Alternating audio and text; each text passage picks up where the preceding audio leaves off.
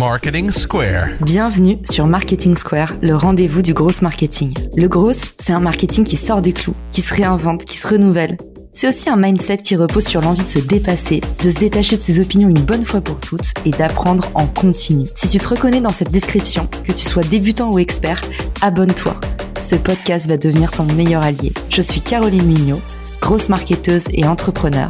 Et chaque semaine, je partage sans compter des astuces concrètes, des méthodes actionnables, des idées utiles pour faire grandir ton business et rester à la pointe des nouveautés. Si cet épisode te plaît, tu peux le partager en me taguant ou lui laisser 5 étoiles sur Apple Podcast. Bonjour à tous et bienvenue dans ce nouvel épisode de Marketing Square. Aujourd'hui, je suis accompagnée d'Honoré Begem avec qui on va déconstruire les secrets de la publicité Facebook. Salut Honoré, comment ça va? Salut Caro, je suis super honoré d'être invité. En plus, aujourd'hui, c'est mon anniversaire. Mais non, je savais pas que c'était ton anniversaire. J'ai trop honte, je te l'ai même pas souhaité. Pardon. Pour tous ceux qui écoutent euh, le podcast, du coup, je vais essayer de le diffuser très vite. Comme ça, vous pourrez encore envoyer un petit message d'anniversaire à honorer. Première question, est-ce qu'on peut encore dire publicité Facebook ou est-ce qu'il faut dire publicité méta maintenant? On dira plutôt en fait de la publicité méta parce que bon méta avant qu'on disait en fait de la publicité Facebook euh, les gens ne savaient pas qu'il y avait Instagram en fait qui était inclus mais aujourd'hui si on dit en fait de la publicité méta ça revient à Facebook et Instagram donc c'est plus clair et c'est plus fluide en fait comme ça et c'est un très bon rappel pour ceux qui nous écoutent quand on parle de publicité Facebook. C'est la régie Facebook qui a du coup également la main mise sur Instagram. C'est le même groupe. Donc aujourd'hui, c'est ça dont on va parler ensemble. Première question pour toi. Qu'est-ce qui influence le coût d'une publicité, du coup, méta, Facebook ou Instagram Les facteurs, en fait, qui influencent, en fait, la publicité sur Facebook, en fait, sont un peu nombreux. Mais là, moi, j'essaie, en fait, de les regrouper, disons, en huit. Donc, euh, premièrement, je dirais, en fait, la qualité de la publicité. À ce niveau, en fait, je vais parler, en fait, de l'engagement et surtout, en fait, l'intérêt plus la publicité vraiment génère de l'engagement et de l'intérêt, plus en fait son coût d'acquisition sera plus bas. Et du coup, ça serait plus intéressant en fait pour une personne qui lance de la publicité.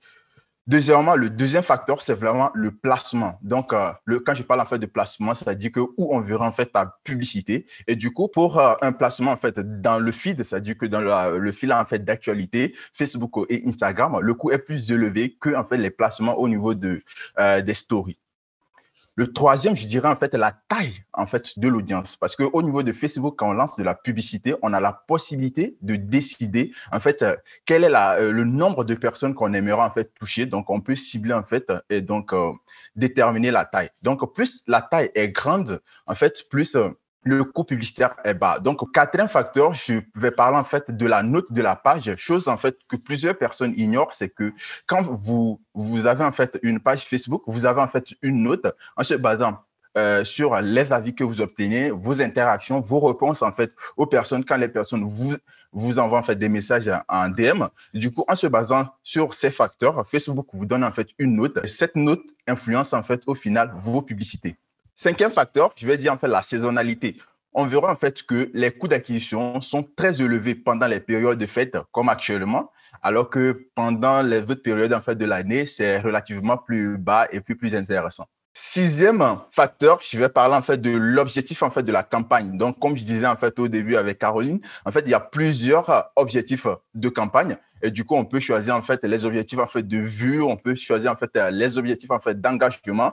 Quand on choisit en fait un objectif de conversion, en fait, le coût d'acquisition est plus élevé que quand on choisit en fait les objectifs en fait de vue ou simplement en fait les objectifs euh, de trafic il y a aussi de la géographie en fait qui détermine. Dans le ciblage, nous avons la possibilité de décider en fait euh, en fait quelle est la zone géographique qu'on aimerait toucher. Visiter par exemple en France, ça coûte légèrement moins cher en fait que les publicités aux États-Unis simplement parce qu'en fait il y a plus de concurrents aux États-Unis et c'est qui nous ramène en fait au, au neuvième facteur en fait qui est en fait la concurrence. Donc plus il y a de la concurrence dans votre secteur, plus il y a plusieurs personnes en fait qui font de la publicité, sachant que le coût publicitaire en fait c'est de l'enchère simplement de l'enchère. Du coup plus il y a de personnes, plus en fait le coût publicitaire sera élevé. Mais tu nous as déroulé ça, Honoré. Je suis impressionnée. Pour ceux qui sont avec nous, sachez qu'ils regardent même pas ces notes. En vrai, de toi à moi, est-ce que c'est chaud ou pas de faire une bonne pub sur Facebook?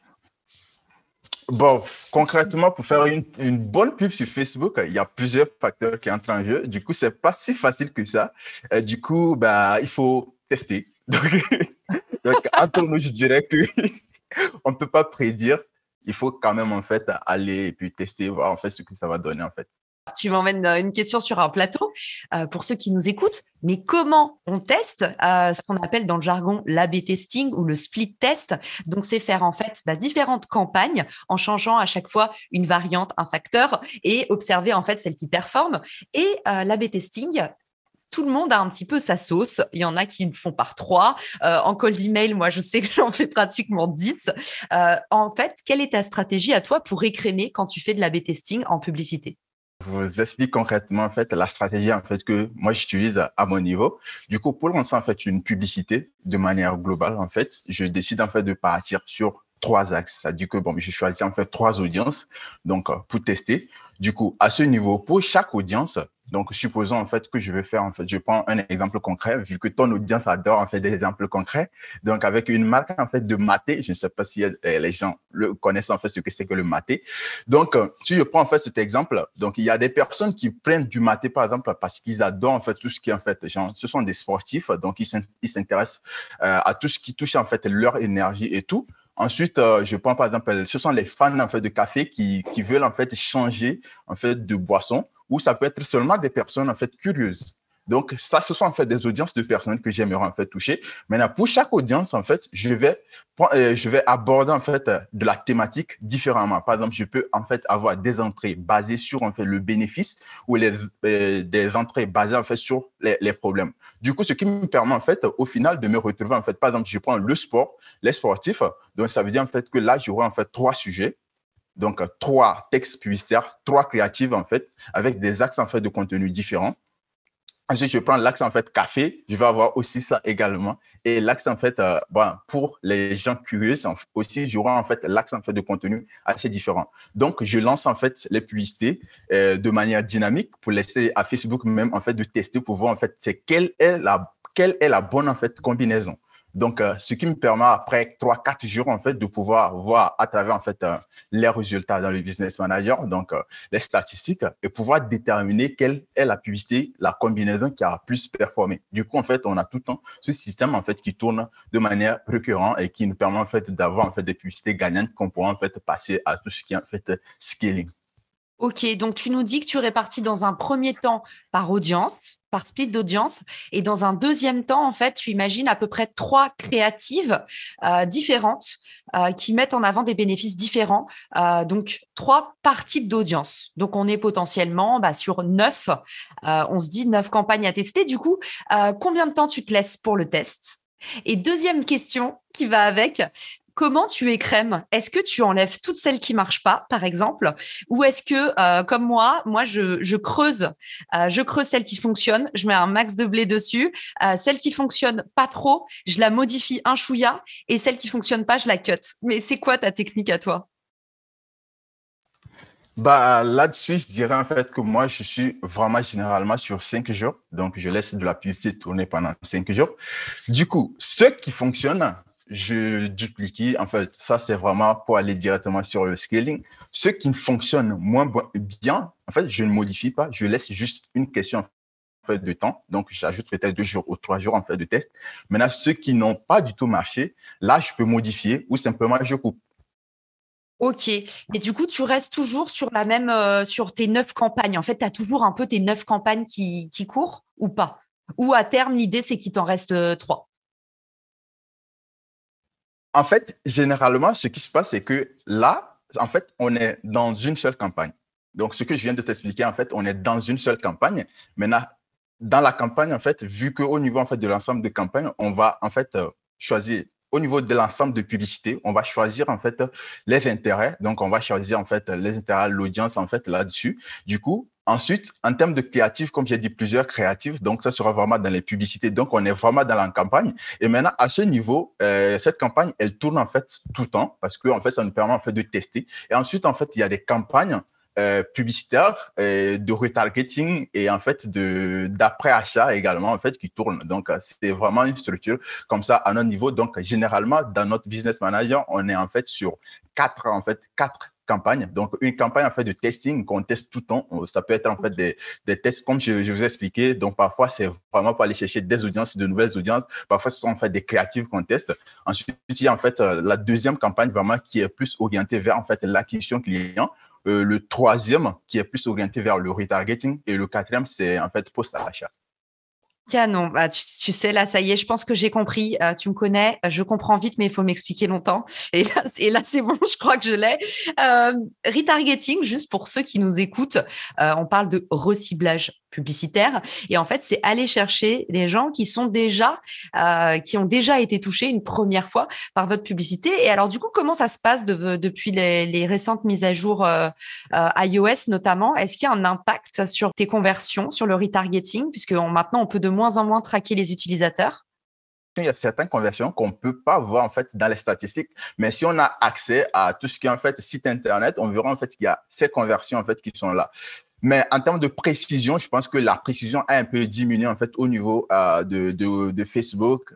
Mais aujourd'hui, ce que moi je conseille très souvent, c'est d'être vraiment au natif, quoi. Essayer au maximum en fait d'éviter de sortir en fait de Facebook. Et quand tu dis qu'il y a moins de précision, ça veut dire quoi? Avant, on avait plus de la data. Donc, quand on reciblait les personnes, euh, on avait vraiment des retours sur investissement assez intéressants parce que la précision était plus euh, pertinente. Mais aujourd'hui, je dirais que bah, on perd du genre 30% à peu près en fait de la data. Donc, parfois, tu vas avoir en fait un grand trafic qui arrive en fait sur ton site internet. Mais le souci, c'est que derrière, quand tu fais en fait le, truc en fait de reciblage, Facebook dépense moins d'argent simplement parce que en fait la répétition est importante. Là, tu te dis en fait finalement que Facebook n'a pas suffisamment de data et donc euh, ça ne te permet pas d'avoir en fait vraiment une bonne audience en fait à retoucher et surtout la précision aussi au niveau en fait des publicités de, de lookalike en fait. Demander à Facebook de montrer en fait notre publicité aux personnes qui ressemblent déjà aux personnes qui ont déjà interagi avec nos posts ou bien simplement qui ont déjà interagi avec notre site internet. Quand on lançait des publicités de lookalike, c'était plus facile. On touchait en fait une audience plus grande et plus importante. Mais actuellement, en fait, ça juste diminué en fait la quantité d'audience qu'on pourra utiliser, on pourra toucher grâce à, à ces publicités. Quoi. Moi, je fais plus du tout de publicité, mais jadis, euh, il y a 4-5 ans, je faisais énormément. Bah, J'étais euh, responsable d'acquisition euh, pour une marque et du coup, je faisais que de la publicité et les campagnes lookalike, donc ces campagnes, comme tu le précisais, qui vont chercher des clients qui ressemblent à vos clients. Et ben, c'était ma botte secrète, c'était le truc qui faisait convertir au maximum dans mes publicités. Il y avait ça qui marchait bien et aussi, en fait, je pouvais, je me souviens, recibler ma base Mailchimp, ma base email tous les gens que j'avais en base email sur Mailchimp, sur Shopify, je sais plus, mais j'avais la possibilité de les uploader dans la régie et Facebook allait chercher les contacts euh, associés. Et ça, c'était euh, c'était hyper puissant aussi. Je sais pas si on peut toujours le faire. Bien sûr, bien sûr. Actuellement, on peut toujours en fait apporter en fait une base de données et l'uploader à travers Facebook. Mais le souci, c'est que actuellement, il y a beaucoup en fait de vérification sur ton compte Facebook. Ton compte business en fait n'est pas Bon, si c'est un nouveau compte, il peut avoir en fait des soucis, mais si c'est un ancien compte, je pense que ça, ça va facilement passer. Actuellement, il y a plus de vérification qu'avant, c'est tout. Ok, canon. Ouais, c'est vrai qu'on entend toujours des sales histoires avec, tu sais, le fameux. D'ailleurs, ça m'était arrivé à l'époque euh, quand tu te fais bloquer aussi ton compte Facebook et que tu as tes campagnes qui tournent. Et, je suis restée comme ça pendant un mois. Et en fait, personne n'avait la main sur les campagnes à part moi. Et mon profil, en fait, s'est bloqué. Une sombre histoire euh, de téléphone euh, volé, le truc qui m'arrive une semaine sur deux, comme tu sais. Mais donc, du coup, du coup, voilà, effectivement, les, les comptes Facebook bloqués ou bannis, c'est un peu l'enfer quand on est responsable d'acquisition. En tout cas, euh, grosse question que, j'entends aussi euh, euh, souvent. Si demain, là, toi qui fais que de la publicité pratiquement, si demain, là, on te, on te donne un petit pécule, je sais pas, ce serait quoi le, le budget minimum pour se lancer? Bah, ça, c'est vraiment une question compliquée à répondre. Ah, concrètement. Mais bon, dans tous les cas, ce qu'il faut comprendre, en fait, c'est juste que euh, il n'y a pas, en fait, de budget minimum qu'on va dire, en fait, que, OK, ça, c'est vraiment le budget minimum. Ce qui aussi qu'il faudrait que les gens mettent dans leur tête, c'est que, bah, Facebook, la publicité, en grosso modo, c'est comme de l'investissement. Donc, soit on le fait bien et on a la possibilité de gagner demain, ou soit on le fait mal et puis bah on perd en fait notre budget.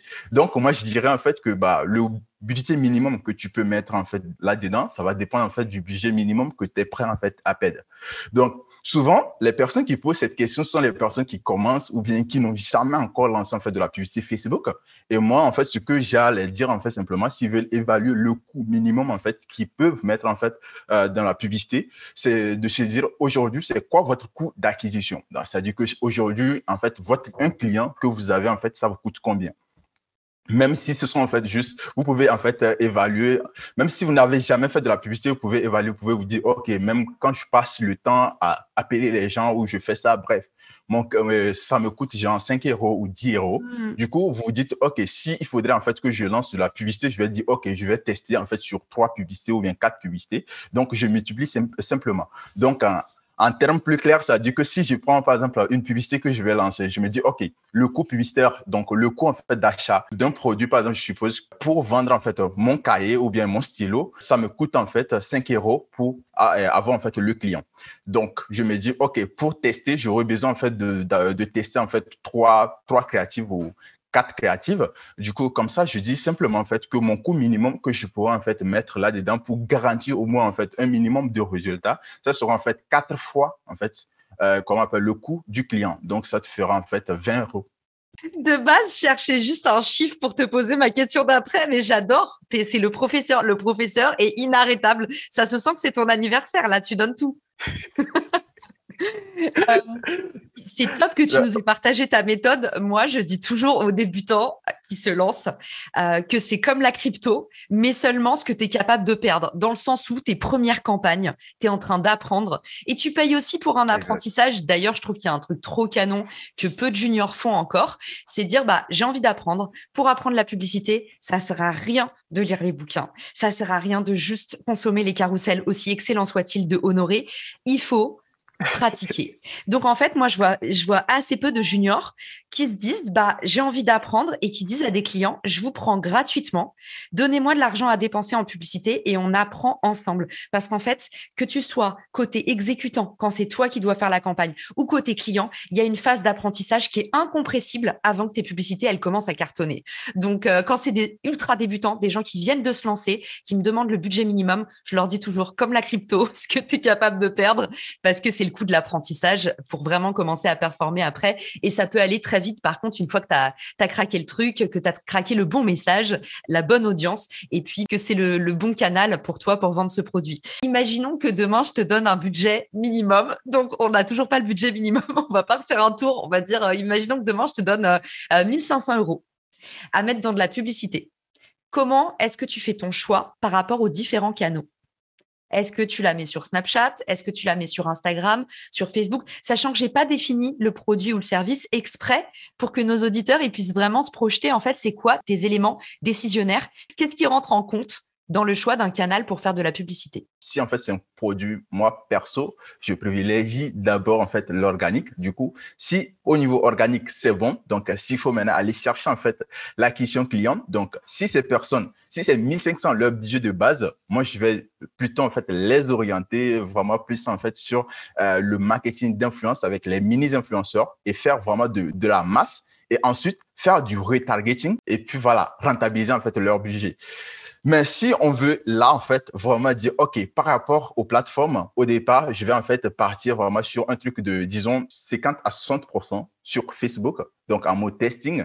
Après, euh, toutes les autres plateformes en fait qui restent, donc il y a en fait Pinterest, il y a en fait Snapchat, il y a TikTok. En fait, tu vas essayer en fait de repartir en fait le reste là-dessus. Donc, euh, disons qu'on est en fait vraiment sur un budget quotidien. Disons, on va rester en fait dans un budget quotidien en fait de 85 euros. Donc, on va les tester pendant en fait une période pour pouvoir voir c'est quelle plateforme en fait qui sera vraiment rentable pour nous parce que là, on n'est pas dans cette histoire en fait de vente, mais on est vraiment plus orienté vers le côté en fait rentabilité, dans le sens où quand on va tester les plateformes, on va se rendre en fait compte de la plateforme en fait qui est plus rentable. On met plus de paquets là-dessus. Si c'est sur Facebook, sur Facebook on a en fait euh, des ROS en fait de fois 2, fois 3, alors que sur Pinterest simplement on se retrouve avec des ROS fois 4, fois 8, bah on part sur euh, là-dessus en fait. Donc, au départ, moi, je dirais en fait d'être ouvert, d'aller en fait sur les autres plateformes, mais de ne pas en fait dépenser énormément. Mais l'objectif, c'est en fait de tester, voir en fait quelles sont en fait les plateformes qui sont vraiment plus adaptées à votre niche, à votre produit, pour pouvoir en fait aller chercher en fait des résultats. Canon. Juste un petit truc parce que vous, euh, vous les marketeurs en publicité, vous utilisez du jargon. Ah, j'ai remarqué. Donc ROAS, c'est le Return on Ad Spend, le coût de revient je crois, si on francise, de la publicité. C'est-à-dire euh, pour euh, un euro investi, combien vous avez en échange. Donc ça, c'est le ROAS, qui est un peu une unité de mesure très classique en publicité. Et vous pouvez d'ailleurs la retrouver en tant que telle dans votre relevé euh, de performance sur Facebook. Et j'adore ce que tu nous as dit. Tu as dit un truc très important pour moi. Dans un premier temps, tu as utilisé le mot organique.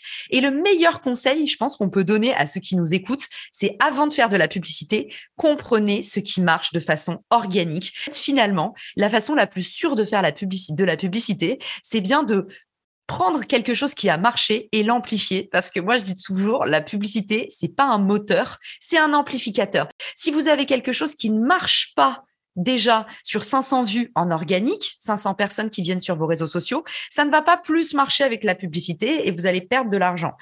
A contrario, booster un contenu qui cartonne déjà. Et en plus, Honoré, tu nous donnes le petit tips de faire une campagne d'influence parce qu'en plus, on y ajoute la dimension preuve sociale, c'est-à-dire c'est pas nous qui le disons, c'est nos clients, c'est ces gens qui nous aiment, c'est ces gens qui vous influencent, ces gens dont vous appréciez le train de vie. J'ai adoré ta réponse. Le troisième élément étant ultra grosse marketing. Tu nous as dit, en fait, on met pas ses œufs dans le même panier, on fait pas du gut feeling, on va mettre une toute petite enveloppe sur plein de plateformes et voir ce qu'il en ressort. On arrive dans la dernière partie du podcast. Et là, j'ai envie que vraiment, à la fin du podcast, les débutants, les gens qui cherchent encore un petit peu comment ça fonctionne, euh, les, les Facebook ads, ils aient tout compris. Et pour ça, il faut qu'on passe par la partie quelles sont les grosses erreurs à éviter et quelles sont les meilleures pratiques pour se lancer demain? Qu'est-ce que tu donnerais comme conseil? Disons, on va commencer par les bonnes pratiques. Donc, pour moi, en fait, en termes de bonnes pratiques, je les ai repartis en fait en quatre étapes pour euh, lancer en fait une publicité en fait qui va cartonner. Donc, l'objectif, c'est que, bah, comme tu m'as dit, sur ton podcast, c'est la pratique qui est plus importante. Du coup, j'ai essayé de résumer ça comme je peux. Donc, la première étape, ça sera vraiment l'étude approfondie en fait de son client. Donc, il faut d'abord commencer par étudier qui est son client. Donc, l'idée n'est pas ici de se limiter à tout ce qui est en fait désir, mais l'idée c'est d'aller vraiment plus en profondeur pour trouver en fait tout ce qui est lié aux émotions, à la psychologie en fait du client, c'est très important. Aujourd'hui, c'est ce qui fait la différence entre en fait une publicité qui, qui cartonne en fait et une publicité qui est juste jolie et qui ne rapporte rien derrière. La deuxième étape, ça sera en fait de définir les axes marketing. C'est comment j'expliquais en fait euh, au tout début en fait du podcast. Donc, essayez de voir en fait quels sont les axes les plus pertinents en fait pour lancer donc euh, vos publicités. Ensuite, vous allez passer à l'étape numéro 3, la mise en, place en fait des créatives. Donc ici, je fais euh, appel à tout ce qui est en fait le copywriting en fait de, vos tests publicitaires, de vos créatives. Ça peut être des vidéos, des affiches, des carousels. Et la quatrième étape, ça sera en fait tester, en fait analyser optimiser et ainsi de suite. Donc, vous testez, vous aurez les résultats, vous observez, vous analysez et vous optimisez et vous reprenez en fait le cycle. Et comme ça de manière continuelle pour rebondir en fait sur euh, quelles sont les erreurs surtout à éviter, je vais commencer par dire simplement en fait croire sous parole vraiment ce que disent les gourous en fait de l'internet. C'est vraiment euh, la pire erreur selon moi parce qu'en fait il n'y a pas de méthode unique, il y a plusieurs méthodes pour arriver en fait en home. Et clairement aujourd'hui j'ai la chance en fait d'accompagner des marques, de petites marques qui commencent simplement ou en fait de grandes marques, ce qui me permet aujourd'hui en fait de comprendre qu'il y a plusieurs méthodes. Parfois vous arrivez et puis voilà tout est nouveau, il faudrait apprendre, il faudrait euh, se réadapter. Tout ce qu'on vous dit en fait sur Internet, vous pouvez les prendre et le tester en fait. Deuxième erreur en fait à éviter, euh, pensez en fait que vraiment la maîtrise par exemple euh, d'une plateforme, par exemple la maîtrise de Facebook seulement pourra vous aider vraiment à tout exploser. Non, la publicité en fait on s'adresse aux humains. Et du coup, derrière, tout ce qui compte le plus, en fait, c'est la première étape qui est vraiment la recherche, la compréhension de la psychologie, en fait, du client, le besoin profond, en fait, du client. Donc, euh, surtout, en fait, aussi, l'erreur à éviter, ne pas avoir, en fait, le back-end. Les gens misent tous, en fait, sur la publicité, oublient, en fait, tout ce qui est, en fait, SMS, email marketing, alors que ça apporte vraiment un retour sur investissement de dingue. Je prends l'exemple des e-commerçants. Avec euh, l'SMS et l'email marketing, ça nous permet, en fait, de générer entre 15 euh, à 30% de leur chiffre d'affaires. Et sachant que bah, là, vous ne dépensez rien, vous avez en fait une base de données, il faut juste en fait l'exploiter. Dernière erreur aussi qu'il faudrait vraiment éviter, ne considérez pas en fait de la publicité comme la stratégie unique. Il faudra en fait prendre vraiment votre marque dans sa globalité, essayer en fait de construire une stratégie globale en prenant en considération tout ce qui est organique, tout ce qui est publicité, euh, de l'influence ou tout ce qui est en fait euh, expérience client. Il faudrait vraiment mettre en place une stratégie plus globale au lieu en fait de dire ok la publicité Facebook ou bien la publicité en fait c'est votre sauveur, c'est la seule chose qui va vous permettre en fait de réussir. Trop bien. Le gros écueil à éviter, en tout cas de ce que je vois, le gros défaut des pubs Facebook, c'est quand même souvent la créative, c'est-à-dire euh, le, visuel, quoi. Et, ça, c'est un métier et c'est difficile euh, d'après Canva de faire, enfin, ou les outils dont on dispose quand on n'est pas designer, de faire un truc à sa sauce euh, sans, sans dégoûter, quoi. Des petits conseils pour faire un bon visuel de pub, ce serait quoi? Un texte, des couleurs vives, c'est quoi les règles? C'est pas une question aussi de couleur. Je dirais en fait que c'est vraiment plus une question en fait de message. Plus le message il est clair, plus ça attire l'attention en fait du client. Donc rester vraiment dans le cadre des trucs vraiment sobres et aussi si tu veux créer en fait des textes publicitaires et genre des, des créatives, il faut aller s'inspirer de ce qui existe déjà. Pour en fait, pour mieux faire, il faut s'inspirer en fait de ce qui existe. Allez dans le business manager de Facebook, regardez ce qui existe déjà, voyez ce que vos concurrents font et faites mieux en fait que. C'est aussi simple que ça. Si tu veux partir de zéro, c'est normal en fait que tu crées un truc vraiment basique. Mais si tu vois déjà ce que font en fait tes concurrents et tu veux t'inspirer d'eux, on va pour faire mieux en fait, tu auras mieux plus en fait de résultats et en fait ton niveau basique serait plus élevé en fait que ta concurrence. Canon. Et d'ailleurs, euh, ça, c'est une super astuce euh, que plein de gens ne connaissent pas encore. On peut effectivement très facilement aller regarder les pubs qui tournent chez ses concurrents euh, sur Facebook, ce qui n'est pas le cas d'ailleurs sur les autres plateformes. Comment est-ce qu'on fait? Tu peux nous rappeler la, la, manip? Ça se passe sur la page entreprise et c'est dans Ads, c'est ça, si on veut aller regarder les pubs qui tournent chez nos concurrents? Vous arrivez sur la page en fait de vos concurrents. Donc, vous allez au niveau, euh, vous regardez à gauche. Normalement, euh, si vous êtes sur le PC, donc vous allez voir en fait, c'est écrit transparence de la page. Donc, vous cliquez à, euh, à droite en fait, le lien qui se trouve là-dessus, il est écrit voir tout. Donc, vous cliquez là-dessus, vous allez voir en fait, euh, euh, il y a en fait accéder à la bibliothèque publicitaire. Donc, vous cliquez là-dessus, vous allez atterrir en fait sur les publicités. Vous pourrez voir en fait tout ce qui se passe, ce que vos concurrents font, et puis vous pourrez vous inspirer donc euh, dans la création de vos contenus ou même dans vos textes publicitaires. Mais surtout, ne copiez pas. bah oui, non, faut pas copier, mais petite ruse de renard quand même. Si vous voyez qu'une publicité est là pendant longtemps, eh ben vous pouvez vous dire que certainement c'est un message qui marche bien auprès d'une audience similaire à la vôtre, puisque la marque continue à faire durer cette publicité et que tout le monde fait la même chose. On fait durer les publicités qui marchent bien c'est une super ressource que d'aller regarder ce qui se fait. Et puis même de façon générale, euh, chez des marques que vous aimez, qui sont euh, potentiellement aussi des partenaires, juste des marques qui parlent aussi à vos audiences cibles. Bah, par exemple, si vous êtes une marque de sac à main, vous pouvez aller regarder euh, le vernis que porte votre dernière cliente. Qu'est-ce qu'il raconte de son univers de marque sur les réseaux sociaux? Qu'est-ce qu'il utilise comme publicité? Encore une fois, il faut travailler son message. Donc c'est ça qui compte. Merci pour tout ce que tu nous as partagé, Honoré. En plus, je suis vraiment ultra flattée que tu aies trouvé euh, du temps pour nous le jour de ton anniversaire. Donc, merci beaucoup. Où est-ce qu'on peut te retrouver, t'envoyer des mots de remerciement pour l'épisode, te demander des précisions sur certaines choses, te supplier de refaire un épisode pour Marketing Square? Où est-ce qu'on peut t'écrire? Je suis très actif en fait sur LinkedIn. Il suffit juste de me laisser un petit message sur LinkedIn et je vous réponds en fait euh, voilà le plus rapidement possible. Trop bien. Eh ben, je mettrai le lien de ton LinkedIn dans les ressources de l'épisode. Honoré, merci d'avoir été avec nous. Encore joyeux anniversaire. Et pour tous ceux qui nous écoutaient, pitié, envoyez un petit message à Honoré. Ça lui fera trop plaisir pour lui souhaiter bon anniversaire. Si vous vous intéressez à la publicité, c'est un super créateur de contenu que j'ai découvert via mon réseau LinkedIn et je ne l'ai pas lâché depuis.